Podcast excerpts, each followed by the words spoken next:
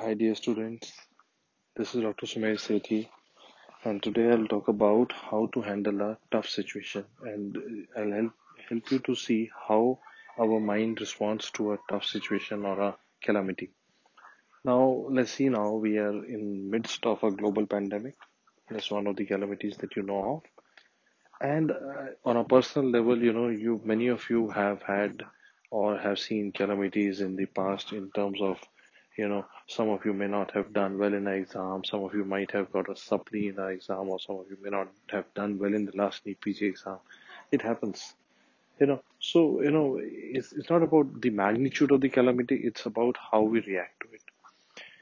Anytime we encounter a calamity or a, a hard situation or a negative situation in life, the first response we have is always denial.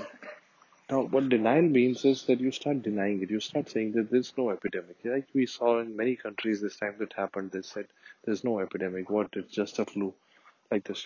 You first you deny it. Similarly, I see in students who don't do well in an exam, they first deny it. They say, no, I did my best.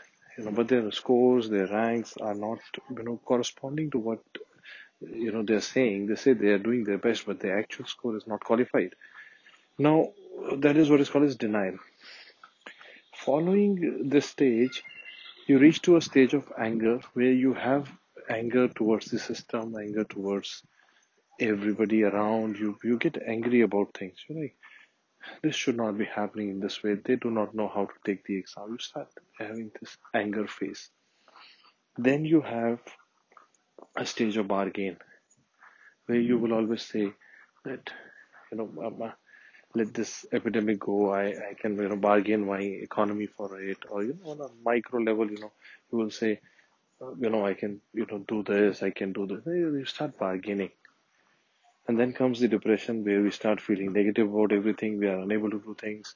We start going into the helplessness, hopelessness kind of a, you know, cycle. And then comes acceptance, where you accept the scenario and you start thinking about how will I now move forward once I accept it. This is what is called as DABDA cycle. You might have read about this in your psychiatry class as well. But I thought I'll give you the idea that what people who are doing well in life, what they are doing is, it is not that they are not encountering negative situations. Negative situations are for everybody. It's not easy in life, you know. So it's not every time there will be situations where the outcome is to the contrary of your expectations. The outcome is negative. Outcome is at times depressing. But what is the difference between the winners and the people who don't do well in life? Uh, is the amount of time the cycle takes. The winners in life, they actually race to acceptance. They race to accepting the reality. They race towards it. So they undergo all these cycles of denial, anger, bargain, depression, acceptance. They undergo everything that the normal, other normal people would undergo. The only difference is they do it very fast. They would be angry about situations. They would deny the situation. That would all happen. It is normal. But they would do it fast. Now what happens is, now look at it in an example of, um, you know, exam. Because that is what matters to you right now most. Like somebody who gives an exam and you don't do well in the exam. You don't do well in an exam because you're not prepared well for the exam. That's the simplest acceptance to be hmm. there. But what happens in reality is that most people would not accept it initially, they would be in a denial phase, then anger phase where they would say the entire system is wrong, my teachers are poor, my society is wrong. They'll blame multiple people. And then you play the blame game kind of a thing. And then you start bargaining and that, you know, what if I can get into a payment seat or can I manage someone? You get into the bargaining phase. Then you have a phase of depression where you know nothing is working out, and then comes the phase of acceptance. Now, imagine now somebody is taking two months to come to this stage of acceptance, and after the result, he comes to acceptance in March, and somebody else is taking only two days to do it. Now, what that person who is taking only two days to do it is gaining is that he is able to gain those extra 58 days over the other person And now the likelihood of him becoming a winner becomes more mathematically because he has 58 days more than the others. This is what is called as race to acceptance cycle.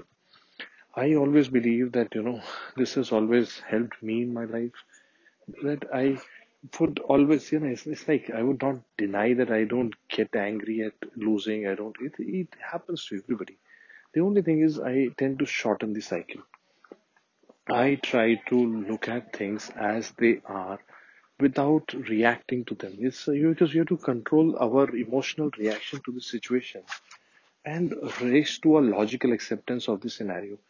But sometimes, you know, because we color everything that is happening with our own emotions, we are not able to see the true black and white picture of what is happening. We are seeing it through the colors of our emotions and our reactions.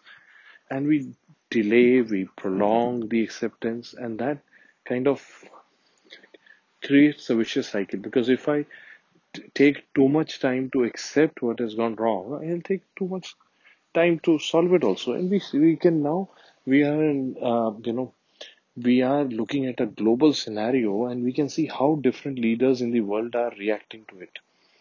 This is a negative scenario happening in the world. It's a pandemic. It's not an easy scenario. It's like the world war happening right now. But this is where you will notice different leaders in the world are reacting at different space speeds. It's not that one leader is good, one is bad, nothing like this. We are all human beings. But what is happening is how fast you are able to accept it and start thinking about what to do about it is the key. But you will always see that some people would tend to prolong the cycle, some people will do it fast, and that is what matters in the long run. So it is not just for exams. In high level positions, high level leadership positions, again, you have to be in a place, you have to learn to accept fast. You have to learn to accept the reality fast. It is not like being negative about things. No.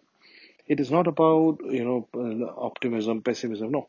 It's about am I able to see and value things as they are very fast? Because it may be a negative outcome, but it is an outcome. It is an outcome. I need to accept it and I need to work over it. But if I somehow am, you know, in that denial phase for long, anger phase for long, bargaining, you know this all, and depression, you know this, you know this, you've read this in psychiatry. That is where the beauty of being a doctor is that you know this, you've read this in psychiatry. But when it comes to our own self, it's not easy. Now, I talk to a lot of psychiatrists also. I see that, you know, they know it all. They know it all, but to learn it and put it on your own self is, a different ballgame altogether. Knowing things theoretically, that you know how a relationship should work, and putting it to your own action is slightly different ballgame altogether. So I believe in practicing what you know. It's not about knowing it theoretically. It's not it's not going to work out. You need to be able to do it fast.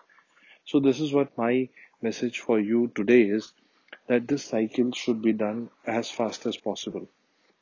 A race to acceptance about scenario and take action fast.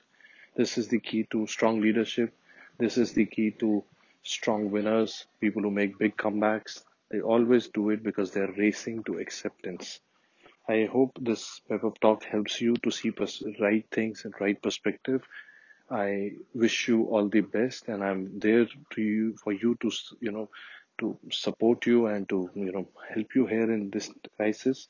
Do let me know if you enjoy the podcast, and do you know uh, write back to me on Telegram or Facebook if you like the podcast, and do you know get in touch with me because uh, when you write back to me, it gives me a sense of purpose that you know okay eh, that I'm doing something worthwhile.